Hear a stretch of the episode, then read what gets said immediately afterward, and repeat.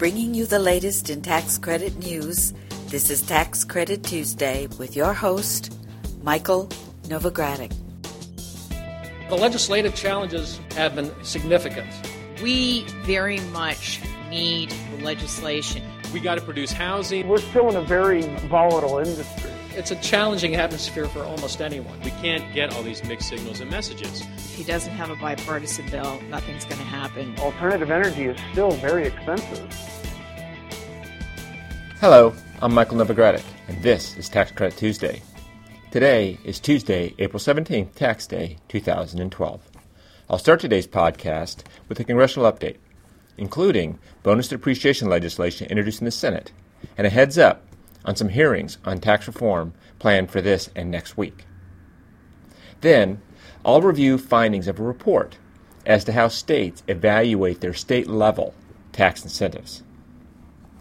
In our renewable energy segment, I'll discuss favorable new guidance from the IRS related to power purchase agreements. I also have an update about the Section 1603 Cash Grant Program, a review of interesting position statements about energy provisions that are included in a committee report that accompanied the House GOP budget proposal. And I also have highlights of a recent report about global investment in renewable energy in 2011. In the low-income housing tax credit section of this week's podcast, I have some good news about a Dear Colleague letter that was circulated last week by Senators Cantwell and Snowe.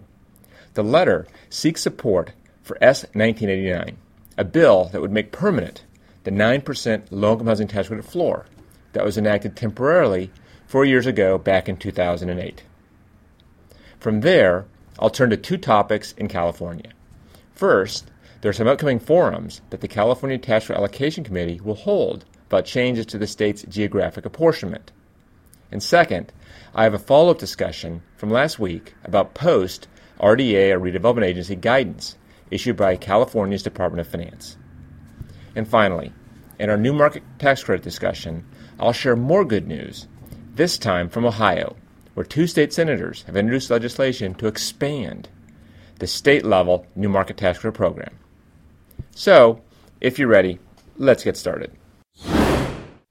In general news, I'll start with a congressional update. Congress returned to Washington, D.C. this week after a two-week district and state work period. In the Senate yesterday, the so-called Buffett Rule was brought up in a show vote, and it did not pass the Senate. Later this week, a similar show vote is expected in the House, dealing with the 20% income exclusion bill for small businesses and calculating their federal income taxes. While that bill is expected to pass the House, albeit it might be a closer vote than originally anticipated, that bill is also not expected to pass the Senate. Both votes are considered show votes in advance of the election in November. Getting back to other matters in the House and the Senate this week and next, today, April 17th, the House Ways and Means Committee is holding another in a series of hearings on tax reform. This hearing is about possible changes to tax-favored retirement savings plans, basically the impact tax reform could have on the incentives to save. Then, later this week, on April 19th, also dealing with tax policies, but tax policies in renewable energy, the House Science, Space, and Technology Committee's Subcommittee on Investigations and Oversight is going to hold a hearing titled Impact of Tax Policies on the Commercial Application of Renewable Energy Technology. We'll have more on both these hearings in next week's podcast. Then, turning to next week, on April 25th, the Senate Finance Committee is holding a hearing titled Tax Reform, What It Means for State and Local Tax and Fiscal Policy. Here, once again on the Senate side, one in a series of hearings on tax reform, here looking at the impact on state and local tax and fiscal policy, the impact of tax reform in that area. Also next week, and probably of most note to our listeners, on April 26th, there's going to be an extenders hearing by the House Ways and Means Committee. Now, this hearing is going to review various tax extenders, particularly those that have expired at the end of last year. And while formal notice of the hearing is expected to be made later this week, we do expect the hearing to be held on April 26th, and we right now expect those to speak on behalf of various extenders will be members of Congress only. That could change, but that's how it looks right now.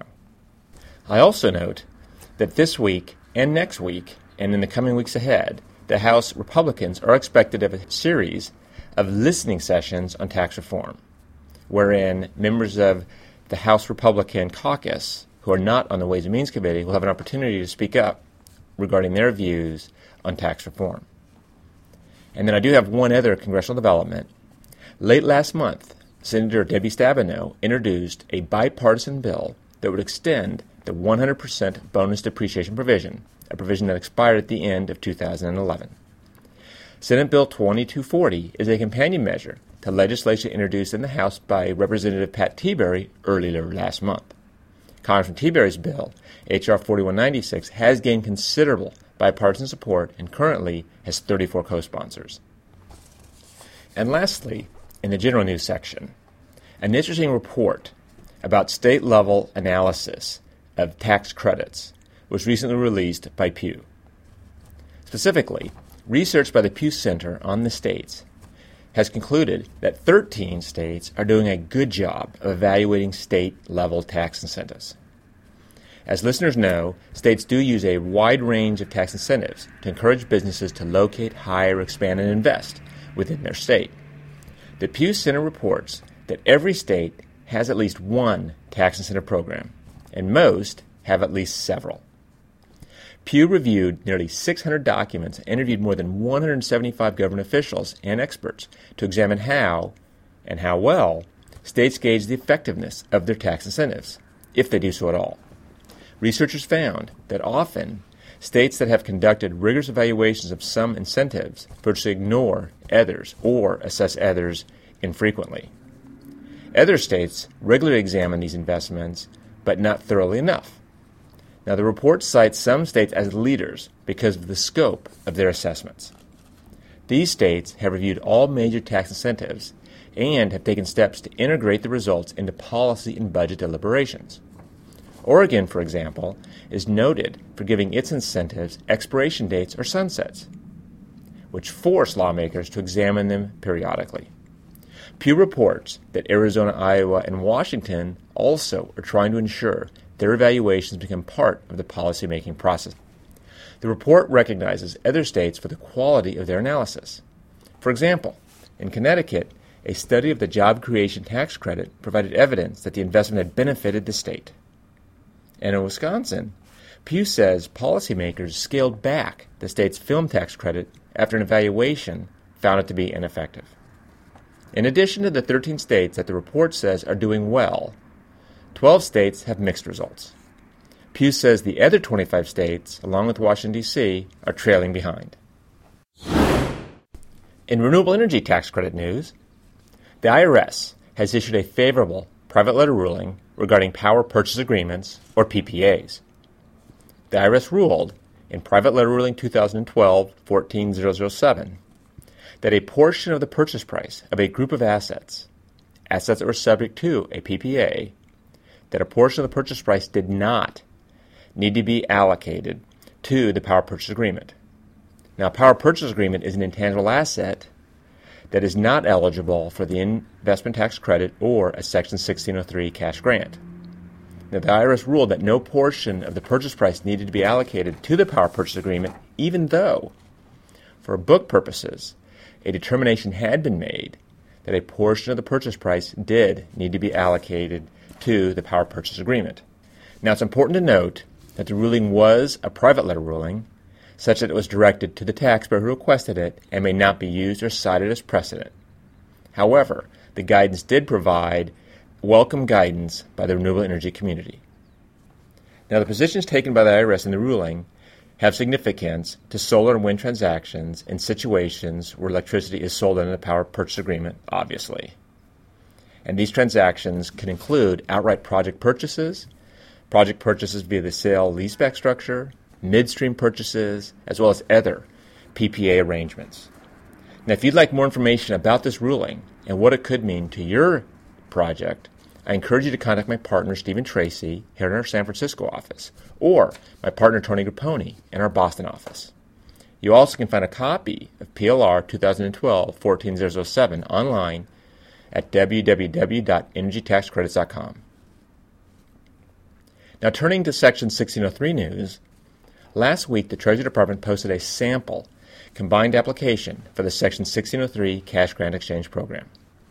The application can be used to apply for a Section 1603 grant for energy property on which construction began in 2009, 2010, or 2011. Submitting a combined application is an alternative to submitting a begun construction application and later updating it to a place in service application. A copy of the combined application has been posted online at www.energytaxcredits.com. And if you have questions about applying for the Section 1603 cash grant, Novogradac and Company's renewable energy team has answers. Simply give us a call at 415-356-8000. And you can also learn more about the latest developments in renewable energy by attending the Financing Renewable Energy Conference on May 3rd and 4th. It's going to be held here in San Francisco. More information about that conference is available at www.novaco.com/events. I would like to note that Senator Maria Cantwell, as well as investor and former controller Steve Westley, are two keynotes for our conference. Lastly, I'd like to turn to the House GOP budget report, or a small portion of it. Regular listeners may recall from previous podcasts that last month the House approved the budget resolution that was proposed by Budget Committee Chairman Paul Ryan and House Republicans. This week, I have a quick follow-up on a report that accompanied the actual bill. Now, that report includes an interesting discussion related to renewable energy. Now, while the budget committees determine the exact policies that will be used to align the overall spending levels in the budget resolution, the report does offer a series of options as illustrations of the kinds of proposals that individual committees could use to meet the budget's fiscal guidelines. In the section about discretionary spending, the report suggests two options. One, reduce administrative costs at the Department of Energy, and two, scale back corporate subsidies in the energy industry.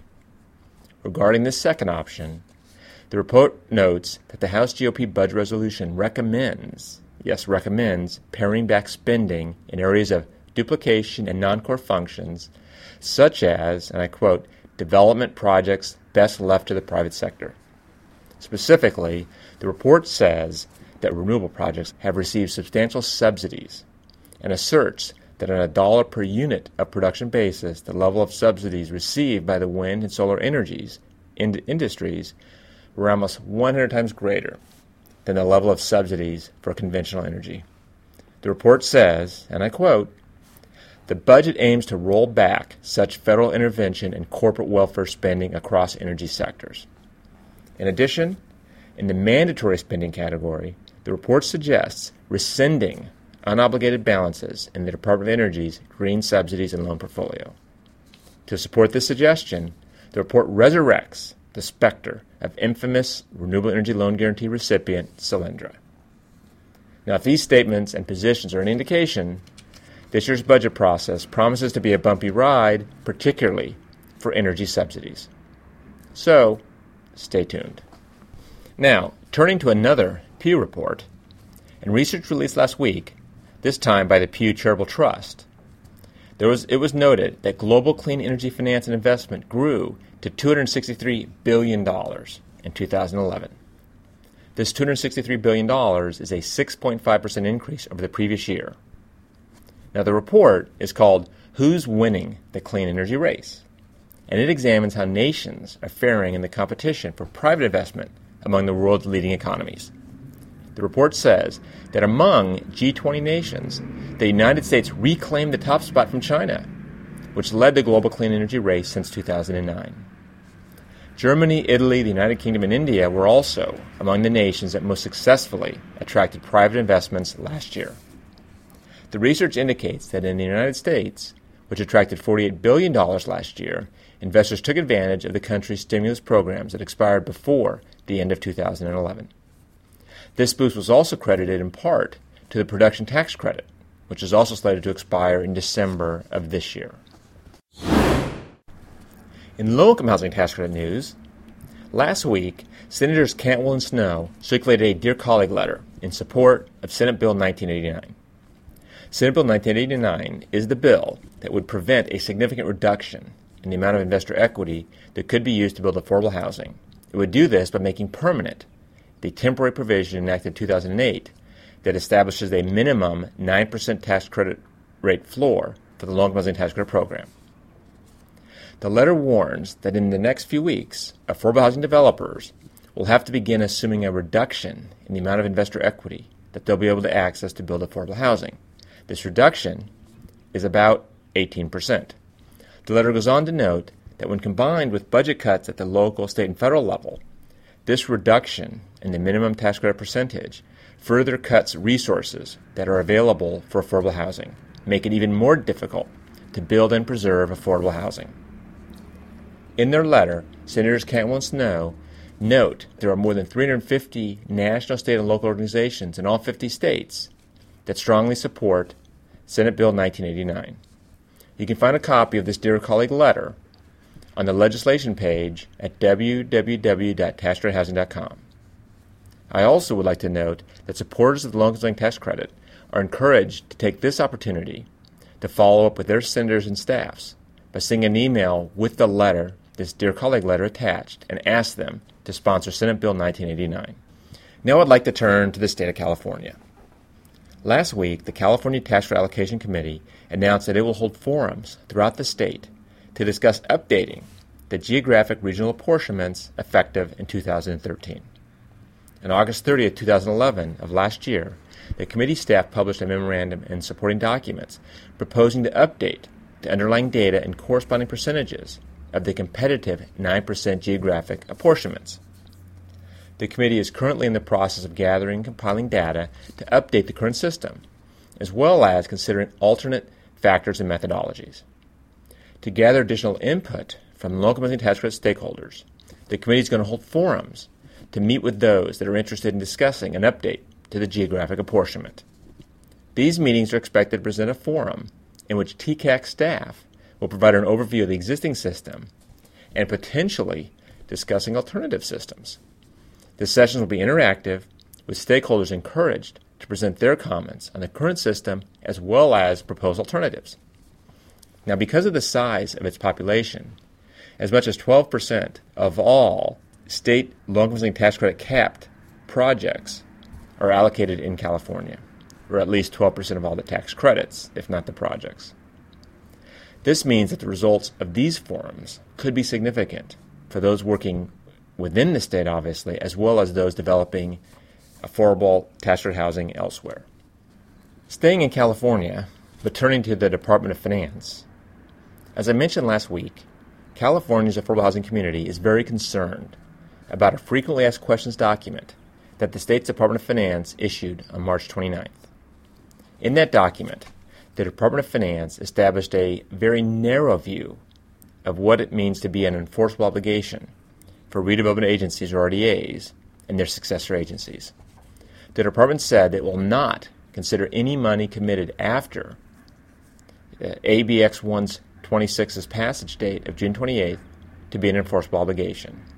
Say that again. The department said it will not consider any money that was committed after ABX 126's passage to be an enforceable obligation. In response to that document, the California Housing Consortium has sent a white paper to Governor Jerry Brown detailing its concerns about how the Department of Finance's stance will adversely affect the low and moderate income housing fund. In an accompanying letter, the California Housing Consortium said that the Department of Finance's representations are inaccurate and raise legal questions about valid loan agreements and related contracts. You can read the white paper and the accompanying letter online at the Affordable Housing Resource Center. And if you have questions about the Department of Finance's document and what it could mean for your property, I encourage you to contact my colleague, Jim Kroger. Jim can be reached at 415-356-8000 or send him an email, jim.kroger, K-R-O-G-E-R, at novoco.com. Jim's been monitoring the RDA situation closely, and he can help you with any questions you may have. In New Market Tax Credit news, last week, state senators Bill Beagle and Charlita Tavares introduced legislation that would expand Ohio's New Market Tax Credit Program. The Dayton Business Journal reports that the bill calls for increasing the cap on the New Market Tax Credit to $50 million from the current $10 million.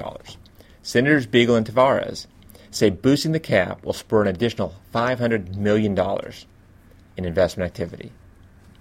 Ohio's New Market Tax Credit Program was launched back in 2009. The journal goes on to report that in 2011, the Dayton region received $2.1 million in tax credits through the New Market Fund. That was on $5.1 million in projects in Montgomery County. At the time of this recording, the bill was awaiting its first hearing in the Senate. And if you'd like to learn more about the state New Market Tax Credit programs, particularly in Ohio, I invite you to contact my partner, Annette Stevenson, the Novogradac and Company's Cleveland, Ohio office. Well, that brings me to the end of this week's report.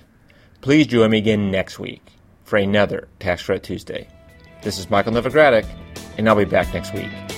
Thanks for listening. This weekly podcast has been brought to you by Novogradac and Company, LLP. Archived discussions are available online at www.novoco.com/podcast or by subscribing to the Novogradac Report on tax credits in iTunes. Novogradac and Company, LLP is a national certified public accounting and consulting firm with 13 offices nationwide. Learn more about our professional services at www.novoco.com.